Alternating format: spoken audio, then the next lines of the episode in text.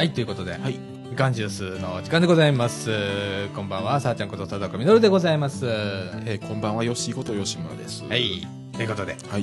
今日もですね、今日も5月のか3日土曜日、2本撮り目のはい。2本撮り目でございます。はい。えーっとですな、えーっと、今日はですね、はいえーっと、広報高槻の4月25日号の拾い読みと。はい。ええということで。まあちょっと情報は古くなりますけどね。これなんと、13日配信分だよねう、んみたいな感じなんで、けど、えっと、多分その頃には5月10日号っていうの10が来てる日後が出てますね。もう高槻はね。はい。えー、っとですね、とかね、あと、社協だよりのはい方は、福祉高槻の方ですね。えー、それから、まあ、いろいろと。はい。ということで、えー、っと、高槻特集だね。高槻特集でお送りしたい。茨城の話題がそうですね。ないという。はい。うん。高槻特集ということでお送りいたしたいと思います。ということで、えーみかんジュースこの放送は NPO 法人三島コミュニティアクションネットワークみかんの提供でお送りいたします。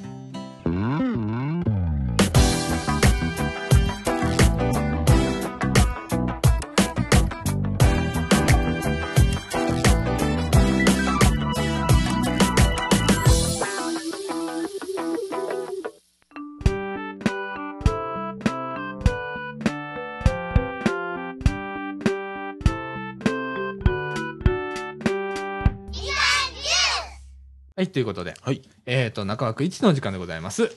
えっ、と、先週のように中枠2をぶっ飛ばさないように、えっと、はい。ちゃんと管理しなきゃ。ということで、えっ、と、広報高槻4月25日号からの拾い読みでございます。はいえっ、と、初っ端はですね、うん子供の医療費助成ということで、はいえっ、と、中学生まで拡大しますということでございます。えっ、と、窓口負担が1日500円以内になります、うんということです。えっ、と、通院入院ともですね、えっ、と、所得制限ありませんと。えーっと、これはですね、うーんと、7月からあ子供医療助医療費助成の対象となるのは、市内にい住所がある0歳から15歳。えーこれ15歳って言ってもね、中学生そ、中学校卒業ということ、えーまでで、えー補助対象の所得制限などはありませんということです。はいえっ、と、同女性では、えー入院通院で、えー支払う保険診療自己負担額。これは窓口で負担する額ということですね。えっ、と、医療費総額の、おーまあ、2割から3割だわね、普通ね。はですね、1日500円までになりますということでございます。それから3日目からは負担はありませんと。うん。いうことです。はい。えっ、と、女性についての詳しい内容は、えー左の通りですということで、えっ、と、広報高槻の1ページ目見てくださいませ。はい。えっ、と、子供育成課、お問い合わせ先は、あ電話、あ674、えー、7174でございます。はいこれ高槻の話だからね。茨城の話じゃないからね。はい。えー、そう、それからですね、えっ、と、避難勧告など発令時にですね、えー、防災無線でサイレンうん。ということで、市は5月1日木曜日から避難勧告などを発令するとき、えー、防災行政無線のサイレンを使用しますということでございます。えー、サイレンが聞こえたら、さっきの、まあこれも、えっ、と、まあ、えっ、と、例えばね、えー避難、指定避難所などへ避難するとかね。ええあとはまあ、避難指示の場合は、避難指定所、避難、じゃあ指定避難所などへ、速やかに避難を完了してください、うんとか、まあ、いろいろありますわね、勧告指示というこで、ね。ことれ多分サイレン鳴らすようになったのは、この前の防災訓練でなんか聞こえないっていうのがあったっていうのも、あ、ああると思います。あ、そうなんや。うん。ああ、あのね、これがね、えっ、と、サイレンを流すのは、うん。緊急性が極めて高い避難勧告と避難指示を発令する場合で、うんえー発令時には昼夜を問わず24時間いつでも流しますうんということです。なお、大雨や洪水の警報など、準備、えー避難準備情報、はい。一時避難情報の発令時は、これまで通り音声放送でお知らせしますということで、こちらの音声放送の方はですね、運営、運用時間がですね、午前6時から午後9時に限られる。ということでございます。えーそれから、災害はいつ起こるか分かりません。うん日頃からあー避難時の持ち出し物や、うんえー経路を確認し、はいい、ざという時慌てず行動できるよう準備してください、ということで、えー危機管理室ですね。はい。えっ、と、改めて言うとですね、避難勧告と避難指示というのがございます。優先順位は、えっ、と、避難勧告は、避難を勧告、あくまで勧告です。はい。え、あの、進めるということですけれども、えー今、えー自治体では、避難勧告の場合でも、指定避難所などに避難してくださいということになってます。それから、避難指示というのもあります。これは指示です。はいだから、勧告よりは、えー一一段と、まあ、えー急を要する場合うんということですね。えーで、えーこの場合はですね、えー指定、指定避難所などへ速やかに避難を完了してくださいうんということです。避難途中の場合は生命を守る最低限の行動をとってくださいということです。えーだから、あの、これも書いてあるね、最近、うんあちゃんと書くようになった。えー緊急時の高い方から避難指示、うん避難勧告でございます。それから、日本には避難命令というのはないです。うんはい。改めて言います。はい避難命令は日本にはありません。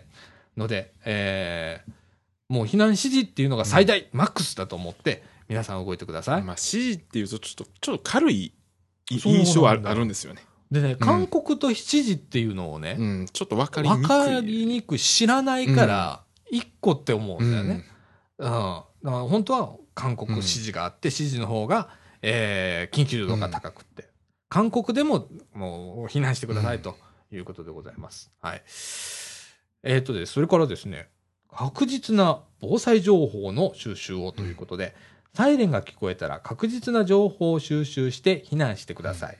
サイレンの内容は、えー市のホームページとか、ツイッター、えーこれね、公式でね、うんいえー高槻市防災情報とかいうツイッターの、あのーあれが、アカウントがあります。それから、緊急速報メール。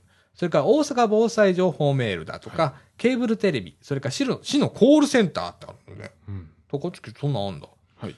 はい。えっ、と、市のコールセンターはですね、えー、674-7111。674-7111でございます。えーかコールセンターは、あののまずコールセンターににかけててもらって、うん。あああのそっから振り分けるみたいな感じですわ。あのなんかああのなんか要望っていうかあのこっちがこっちが言ったことをどこのか、かとかどこのかとかはあ。になんかなるほどね、うん。集中的にこう集中的に受けて。うん、受けて。ああ、なるほどね。そういうのがあるらしい。うん。高槻しっかりしてんなまあ、茨城もあるかもしれないけどね。知らねえよ。うん。あの、うん。うんねえ防災無線、サイレンをということで、サイレン聞こえたら、皆さん、はね、避難してくださいませ。はいはい。えー、っと、それからですね、最近ね、最3世代で高槻に暮らそうとかっていうようなね、取り組みを高槻はやっておられましてですね、同居とか近居、近居って近くにはいね、いるうんっていう、えー近居支援ということで、えー住宅取得とリフォームに補助が出ますということで、えー市外から転出する、えー子供の世帯が対象でございます。えー市は、えー定住人口の増加を図るため、うん3世代ファミリー定住支援補助金の募集を行いますということでございます。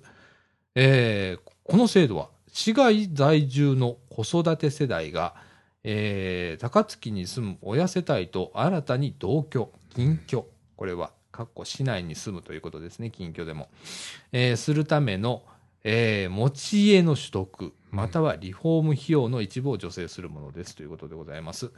えっ、と、助成制度は、えー住宅取得補助金とリフォーム補助金の2種類で、はい条件補助金額は、えーいろいろあるんです。いろいろある。これも、あのー候補見てください。はい。えーそれからですね、親子、孫の3世代が同居または近くに住むことで、お互いに協力しやすくなる、なりますと。離れて住んでいる子世帯が高槻で暮らすきっかけとして同制度をご利用くださいということでございます。またパンフレット等はですね、市のホームページ、えー、あ、ちょば、詳しい内容はパンフレットはいも用意してますということです。それから市のホームページでも告知しておりますということでございます。はい。えーっと、それからですな、なんかあの、高槻島本夜間休日応急診療所、これもう長いんだ、名前が。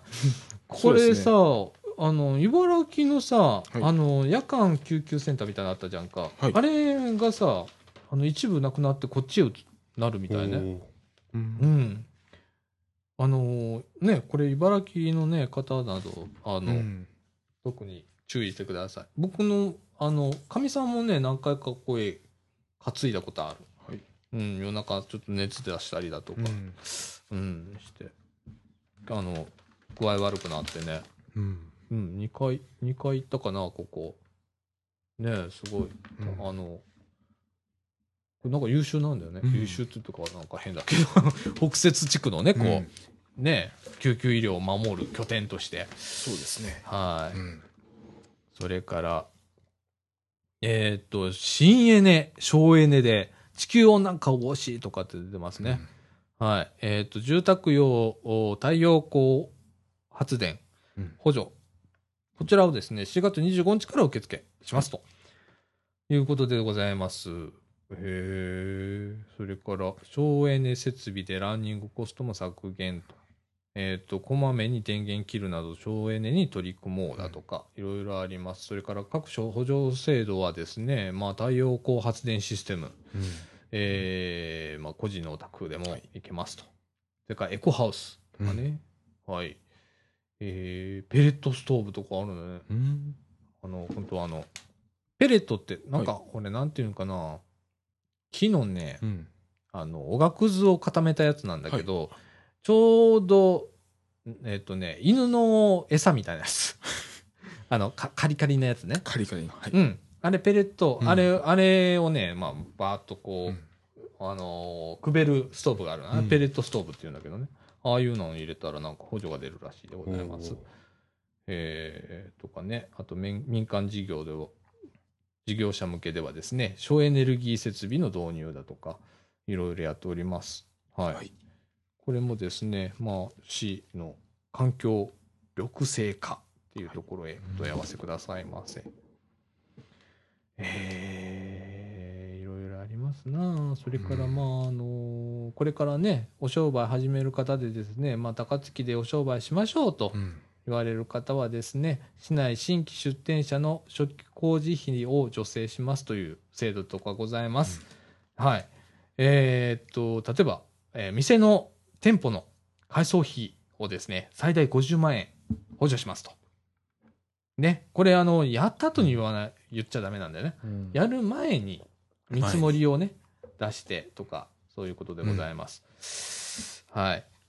なかなかね、こう、初めてこう、うん商売する人、こういう制度知らないから、うんねえ、使えないんだよね。そう、知ってると知らないんじゃ大きいんだよ、最初の初期費用がね。うん。はい、それから、鯉のぼりフェスタとかやってんだね。うんもう5月5日までこれも終わりだね。そうですね。えーっと、ですな。まあ、銀二巻にね、NHK ドラマ、銀二巻で、寒天の郷土史、講座とか、ね。はい。寒天の。はい。今、僕も銀二巻を見てるから面白いんだけどね。寒天ね。今、は今、あの、服部図書館にあの、寒天の資料がいっぱいあります。お おーそこも乗るか。そっか。あ、図書館に？うん。寒天の。寒天の。なあ。後でね、またあの、ちょっと面白い、こう、また、ヨッシーが持ってきてくれてるんでね、それも寒天絡みになるんで、えーちょっとお届けしますけれどもね。えーそれから、えーっと、そうですね、軽自動車税とかね、うんえー自動車税、うち来ました、自動車税。はいえーショックなんだよね。忘れてんだよね。うん、思わぬ出費とかっつって。あそういう時期でございますよ。はいもう税金貧乏ですからね。とかね、もう、おなんだ？そんなもんかい？そんなもんですね。も そんなもんかい？うねうんうん。もっと初木祭りとか、なんか、ボランティア募集してるよ。もうね、あの、あの8月なんですけど。そうだね。うん8月の2日土曜日、えー3日日曜日に開催すうんる市民フェスタ、えー高槻祭りの司会者アシスタントとかね、うんボランティアスタッフなどを募集しておりますということでございます。へー、すげえ。どこに？どこに？うん、あの、候補読んでください。はい。はい。ボランティア募集しております。でもこれね、あの、前回の放送でもお話ししたんですけれども、うんジャズストリートはい。もね、ボランティアセンターを持っているぐらいですからね、すごいですね。すごいですね。ね。うん。うん。それから、高槻市医師会って看護専門学校で持ってんだ。そうですね。あの、高槻の JR のの高槻寄りの方ですね。おうんがですね、新校舎の竣工式が行われましたということです。はい。へえ、すごいね。医師会が、すごいね。高槻、やっぱり違うね。それから、えっ、と、茨城市じゃない、高槻市のうん。私立、全私立中学校で給食を開始ということで。ああ、もう中学校で給食になっちゃったんだね。うん、まあ、昔ではありえないことです。本当だね。うんね、なんかはいダッシュとかで買いに行ってたのに、懐かしいんだけどな。で、やっぱりね、こう、か買えない時ってあるから、うんその時は先生に言って、外の、あの、まで買いに行っていいとかって許可もらいながらとかね、うんやってたんだけどね、ええとうとう給食になって、給食に。ね。でも今の給食美味しいんでしょ？うん。ね。ご飯とかあるでしょうん。あのーごめんね、白浜の話多くて。はいあのね、FM ビーチステーションでね、We Love 南紀白浜ってね、やっててね、えっと、朝の11時から、10、えっと、11時から昼の1時まではい。やってるんだけど、そこで12時かっちりになったら、白浜とか上富田町の、えっと、給食の献立言うの。ええ毎日。もうね、聞いててびっくりするような内容出てくるからね。えーそんなの食べるの？みたいな。そんないいもの食べるの？みたいなとかあるからね。で、学校ごとにこう献立違うんだって、ええセントラル方式ではあるんだけど、うんあの、何々小学校はこう、ここの小学校はこうとかって。すごいです。うん。うん。びっくりするよ、あれ見てたら。うんうん。でですね、えっ、と、続けてですね、うん。えっ、と、後半いっちゃう？はい。後半じゃねえや。中枠に行っちゃうか。そうですね。じゃあ、じゃあなとりあえず、えっ、と、中枠に行きます。はい。はい。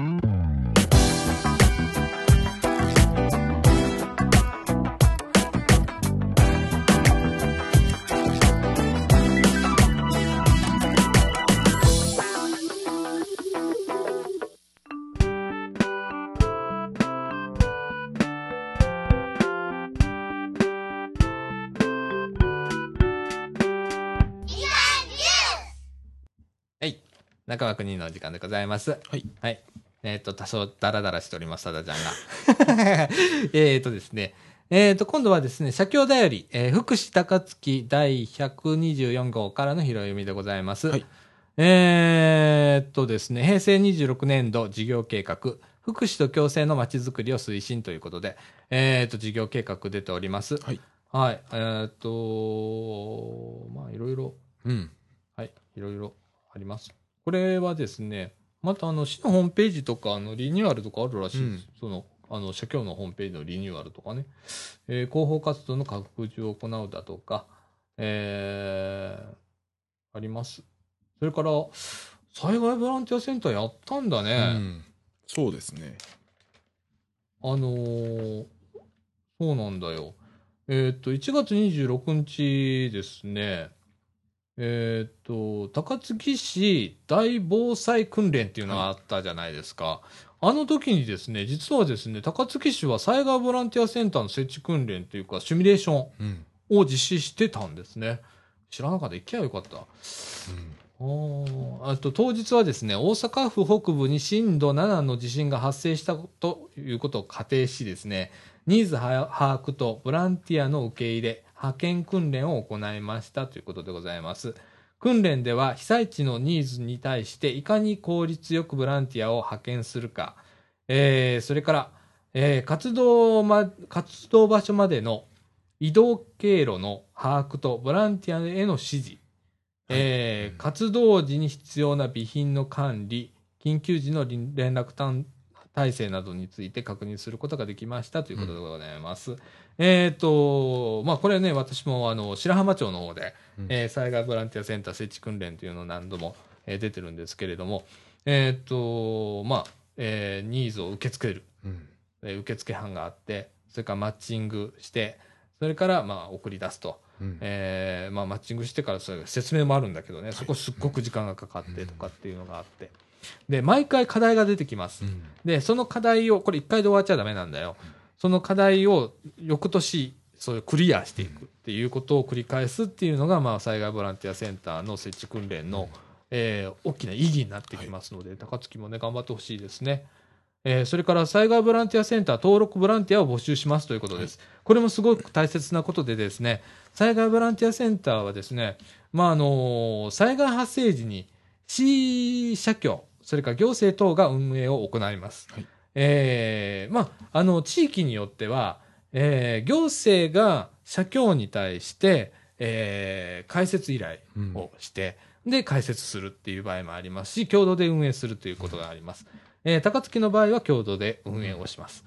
えーと、支援に駆けつけたボランティアの受け入れと、派遣、建物内に入り込んだ泥や瓦礫の撤去、えー家屋の倒壊で避難所や仮設住宅での生活を余儀なくされた被災者のニーズに応えるほか、必要な備品の管理、はい。えー情報提供など様々な役割を担います。ということでございます。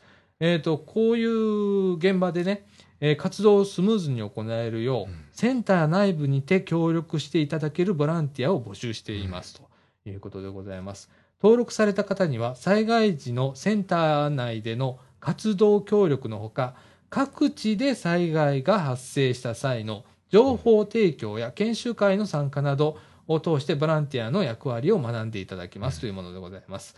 えーこれもすごく大切なことでして、えっ、と、災害ボランティアセンター、まあ、先ほど言ったようにですね、はい。まあ、あの、社協さんか、それから行政、うん。あるいは、まあ、えっ、と、共同でやる場合、まあ、いろいろパターンがあるんですけれども、えっ、と、災害発生時の場合、えーそれぞれの方が被災者になってしまいます。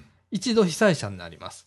で、そこから立ち上がって、全員がまあ立ち上がれる場合と立ち上がれない場合があって、えー例えばまあ社協さんに例えば委託しますというような場合、例えばこの分野、受付の分野とかで、うん。とかニーズの分野で、この人を、えー核になって動くんだよっていう時に、そこがポカンと抜けた場合とかってあるので、えーなるべくこう一般のボランティアの、えー方、災害ボランティアの登録ボランティアをうん募って、そこで、えーそれを学んでいただいて、代わりになっていただいたりだとか、これね、大きな災害になると長期のサポートになるでしょう。ならね、体力持たない。うん大変なことになっちゃう。なので、そういうような時にお手伝いしてくれる、えー災害ボランティアの登録ボランティア、募集しております。えーぜひですね、高槻市の方、えーですね、あのー市社協、えーに行っていただければですね、それから、まあ、あの、ボランティアとか市民活動センター、はいえっ、と、グリーンプラザ高槻の3号館3階、えーこちらの方へですね、行っていただいて、あのーちょっと登録したいんですけれどもって言っていただければ、あの、対応していただけます。はいえーぜひ、あの、ごご協力のほどよろしくお願いいたします。はいはい。これすごく大切なことでございます。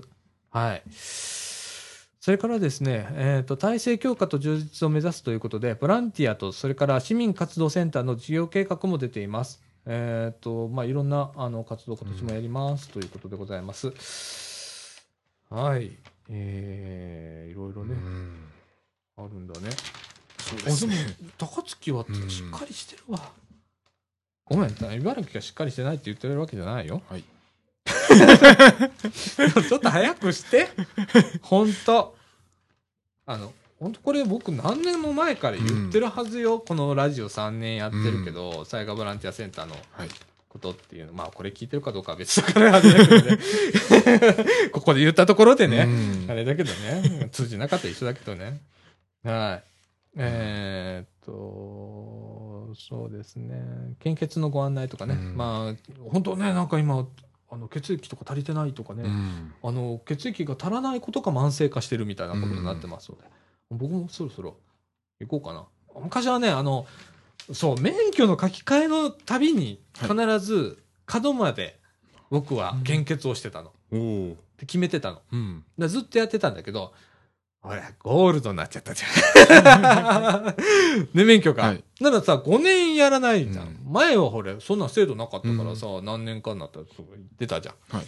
今回これ、更新の時期が伸びるからさ、うんそれまでしないじゃんか。そうです。ほんならさ、献血手帳とかなくすんだよね。あれ、再発行とか登録とか残ってないのかね。今までのこう履歴をずっと。なんかね、寂しくなるんだよね。い今までやってきたやつ。ねえ。で、今ほれ、あの、献血センターとか、うん結構綺麗なんでしょ。そうですね。なんかジュースか飲めたりだとかさ。なんか、いたり、いたせり尽くせりみたいな。ね下手すると、あの、お菓子置いてあるとことかあったりしてね。いやーあのなんか献血センターで、うんでなんかライブとかも最近はあるみたいで。あ、そう。うん。あ、そうなの、へうん。え。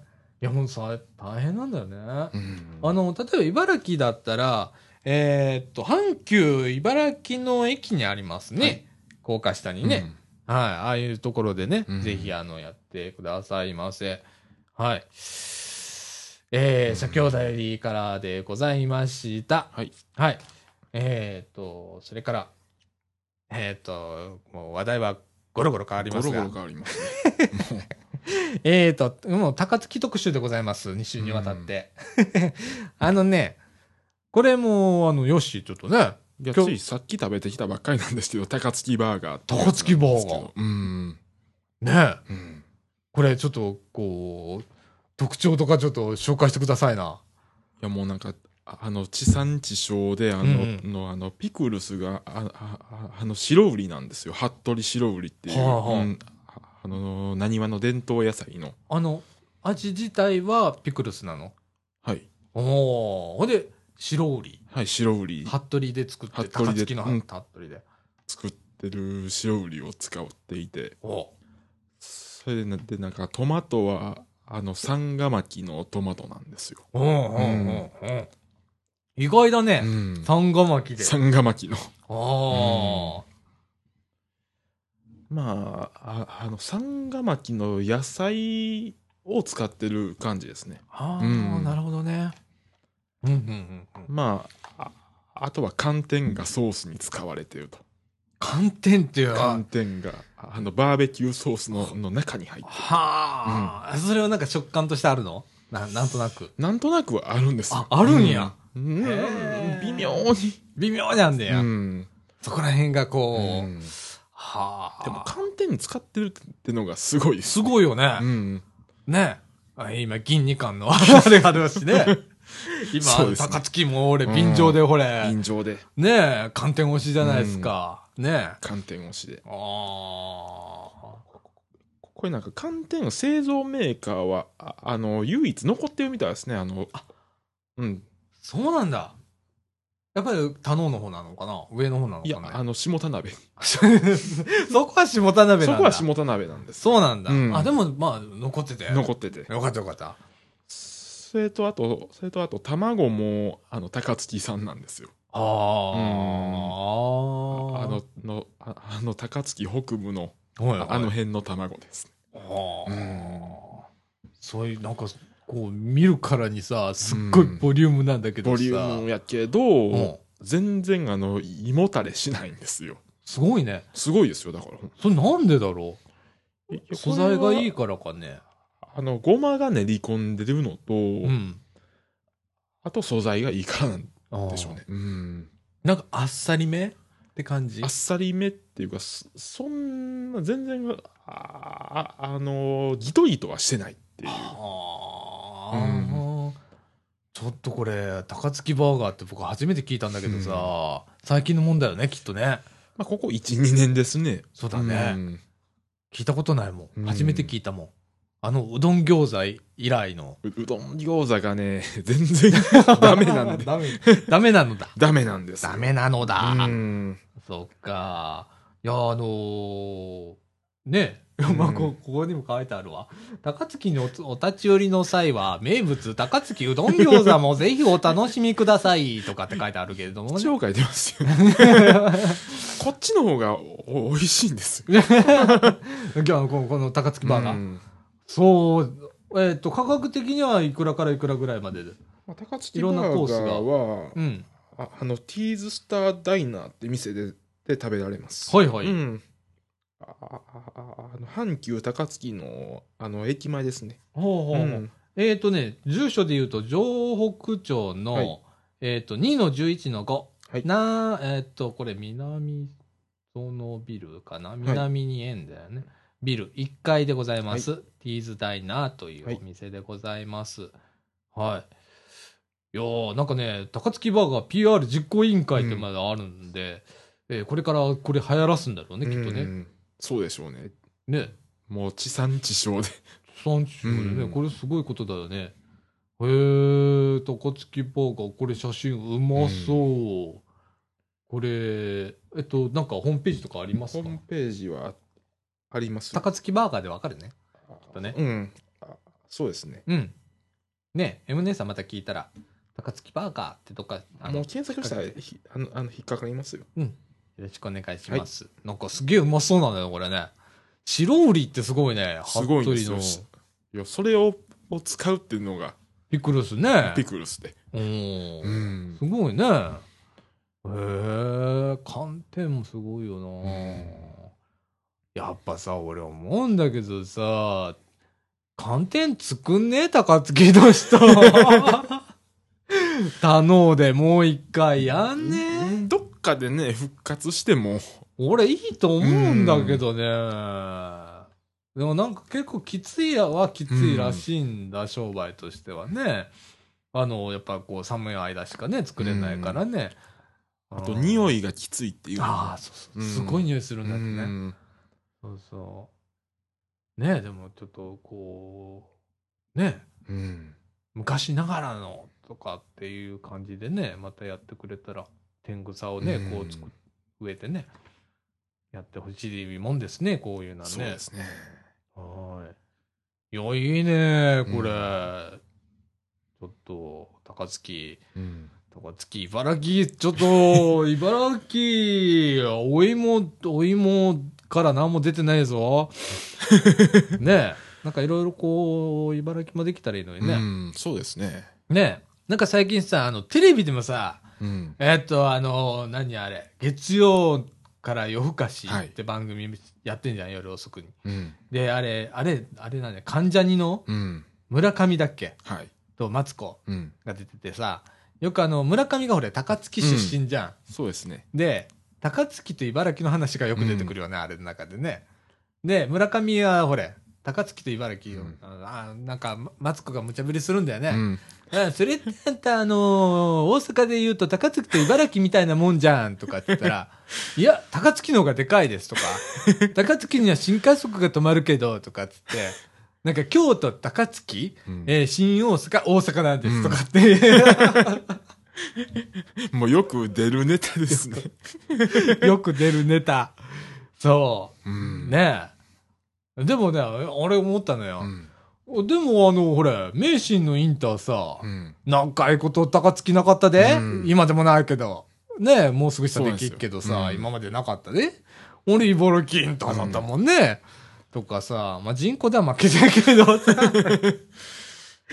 で、うん高槻が人口が今にえ 36? 今35万。5万ぐらい？うん、そうですね。ねえ。え、茨城って何本くらいだったっけ ?24 万？25か6ぐらいですね。うん。でしょ？負けてんね。大きな差だね、これね。まあ、でも、まあでも阪急やったら、茨城市駅の方が上なんですよ。乗降者数でも。あ、そうなんだ。うんああ、ああ、なるほどな。ああ、でも、なんかそれは理解できるような気がするよな。阪急では。阪急、阪急ではね。うん。それは駅前見たらわかるよね。うんなんとなくね。そっか。JR ではダントツで高槻なんですけど。それはもう致し方ないよ。うんあの距離感っていうのがね、たあの、大阪とね、茨城の距離感って微妙なのね。うんこれまあ新快速乗ろうがと、止まって乗ろうがね、普通乗ろうが、うんそう変わんないのよ、もう。んあれだけの駅数とね、あれになるってね。阪急とは違うからね。そうだよ、微妙なんだよな。これね、ほんと。うん。ああ。であれ、あの、見るたんびにちょっとワクワクするんだけどね、あのテレビ見るたんびにね。うんあれ結構あの、街と街戦わしてんじゃん。そうですね。出たで。うん。俺好きなのよ、あの番組。マツコが結構辛口なこと言うし、とかって。もうあの、マツコは横浜が嫌いっていう。そうそうそうで、あの人千葉の人なんでしょ、ねえ。うん。そう、面白いよね。面白いですねあれあの番組面白いなと思って見てんだけどね。高槻の話がちょこちょこ出てきたりさ、うんねえ、け今日北節の話が出てきたり、結構マツコもよく知ってんだよね。結構よく知ってますよね。あれ鉄道マニアだよね、きいやっ、と。あの、あの、あのマツコは地図マニアらしいです。うん。地図マニアか。地図マニアで。通りで、すっごい詳しいもんな、いろんな。やっぱそこら辺は男成分持ってんだね。そこら辺は。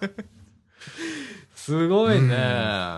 いやいやいやいや、高槻は、やっぱちょっと抜き出てる部分ある北節の中ではね。ちょっと変なところもありますけどね。ああ、なんかほれ、企業もあんまり出ていかないし、高槻また出ていく、じゃあ茨城出ていくんだよね、あの、うん松下、そうなんですよパナソニックのテレビはい、パナソニックが、ああそこが、あそこがヤマトになるんですよ。ヤマト運輸な、うんと、あとマンションが建つかもしんねえとかうんという話を言ってますが、俺ってさ、俺不思議なんだけどさ、つい最近建て直したような。ん。あで、せっかく町名も松下町やのにヤマトが入ってたそうやね。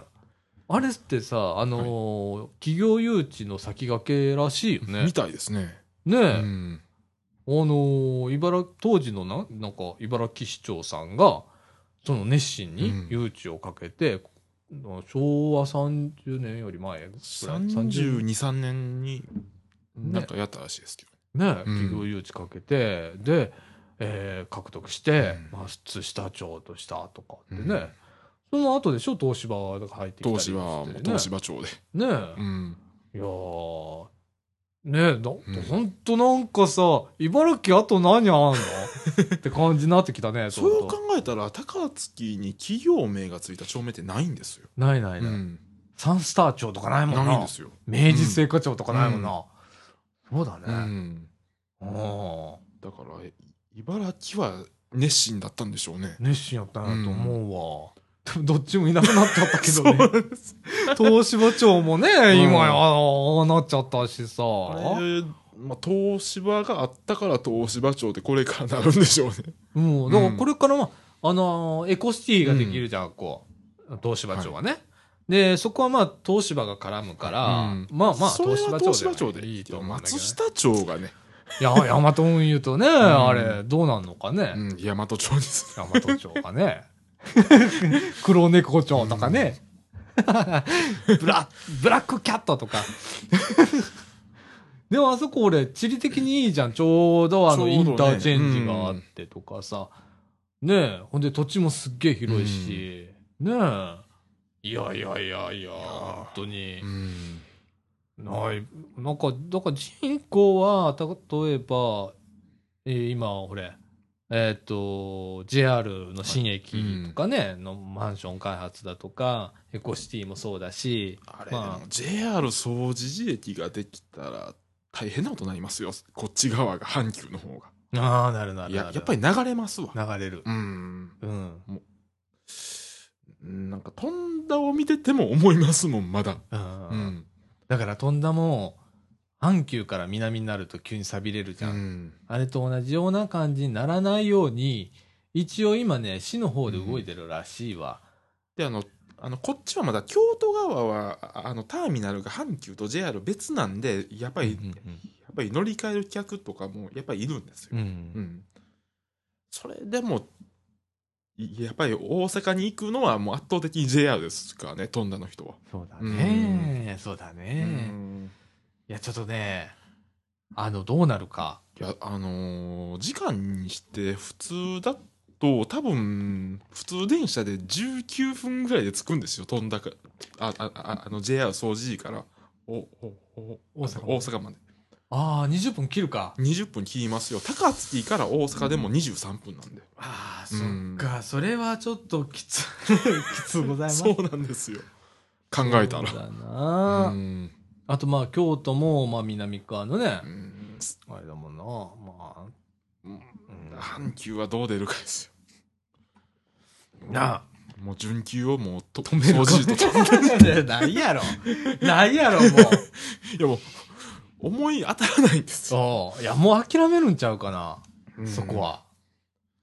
ほいあそこで、まあ、乗り継ぐ人おらへんから、うんまず、距離的にね。うん。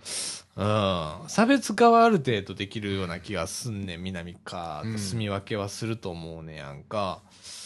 うーん、難しいな。みんなが流れるとも思えないんですよでも。距離的に。そうやな、うん。だからね、本当ね、慎重に、うん市もちょっとこう考えないとダメだし、今、総除寺の商店街がう、ん。本当あのー錆びれてます。うん。で、これ、本当ね、年々錆びれてる。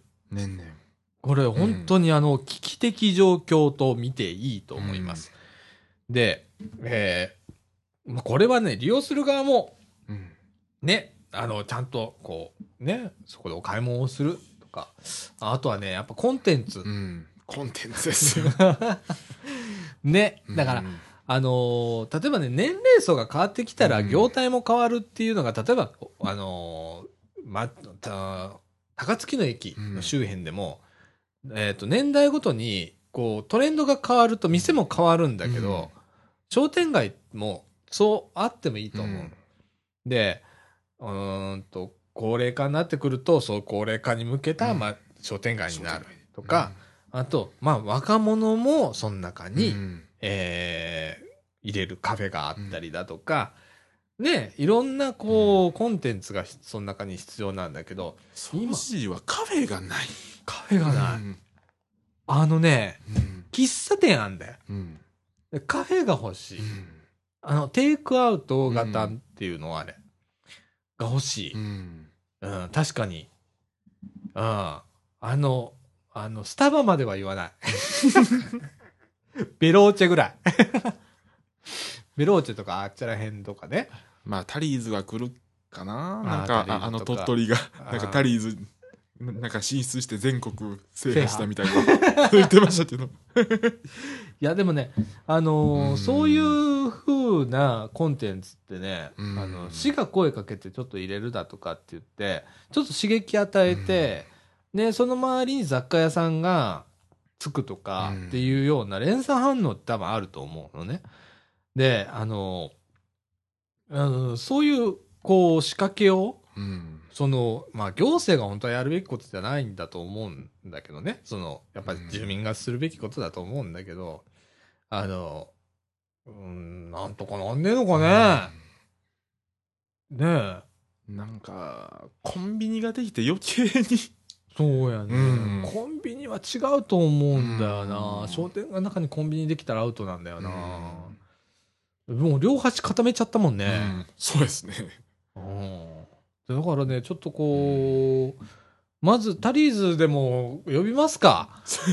ベローチかタリーズあたりを、うんね、あの、商店街の中に誘致して、ね、雑貨屋さうん。ん、こじゃれたね、うん。あの、雑貨屋さんかなんかをうん何店舗か入れて、で、なんか若いもんが集まり出してから始まっての、で、食べ物美味しいところとか、あと餃餃子天国とかあるじゃない。うんね、あんなもう本当もっと流行っていいんだから、あんなの。うんああいうところとかね、確認して、うんどんどんとこうね、ああ、活気がないんだよな。張りがないというかうね、んないですねほわーんとしてるんだよね。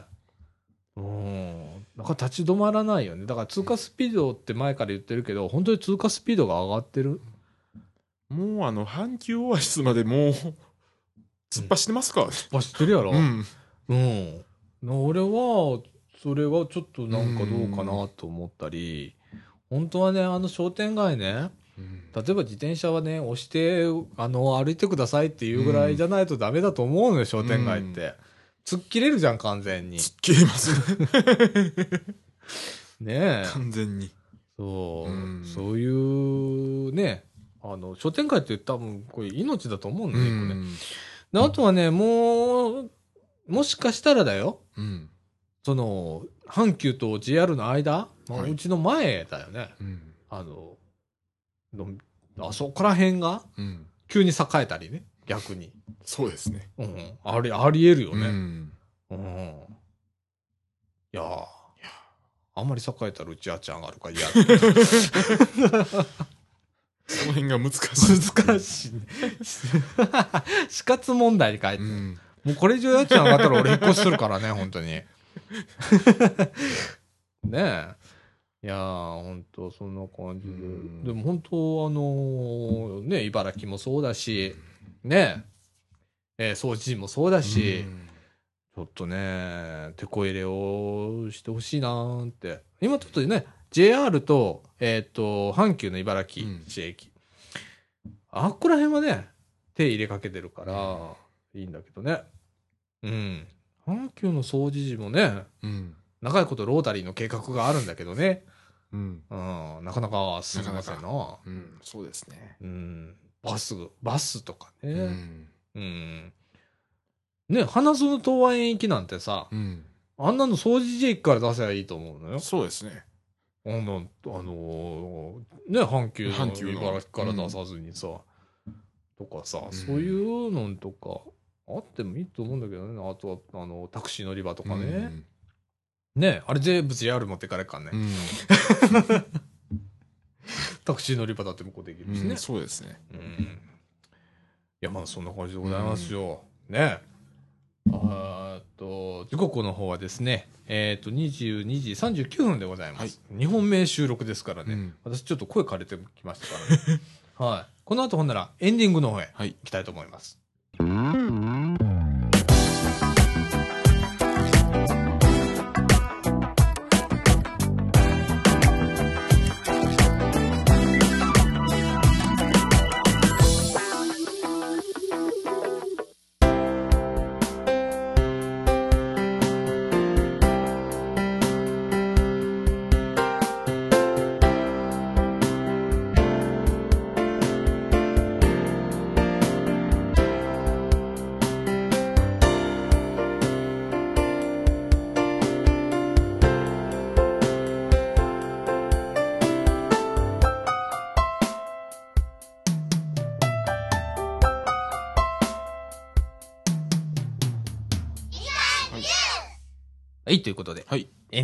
間でございます。はい。いや、あの、ね。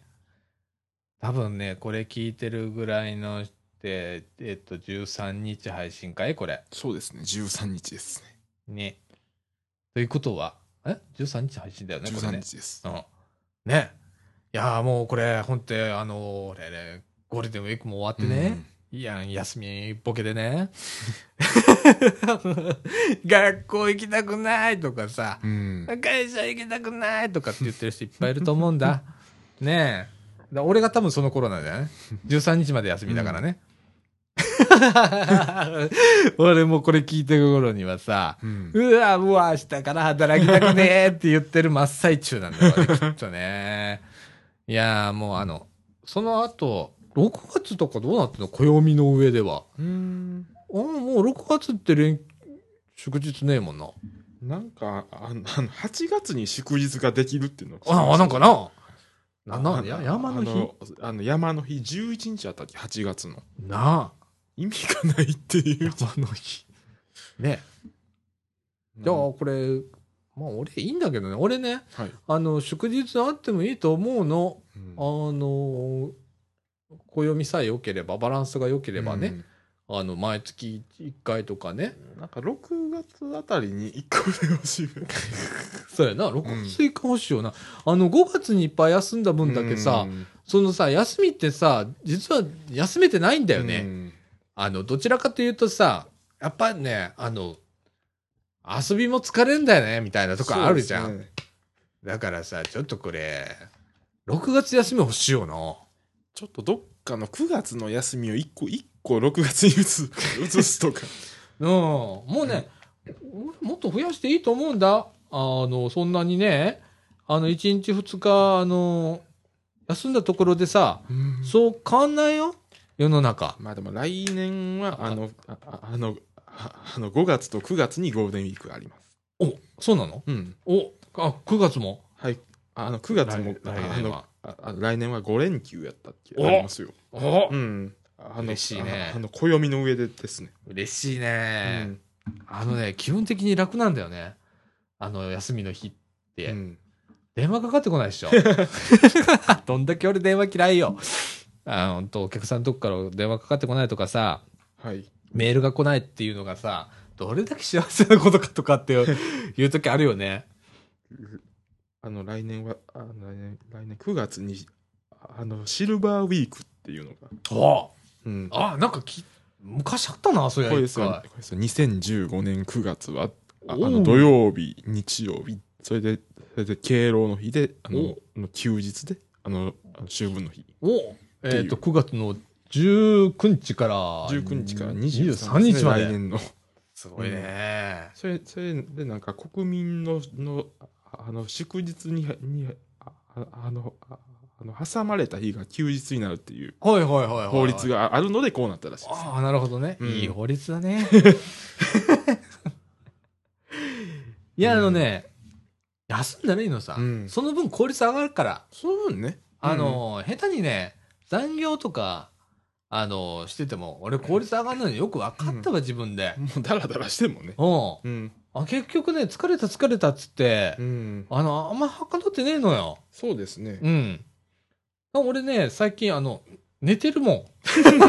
結構。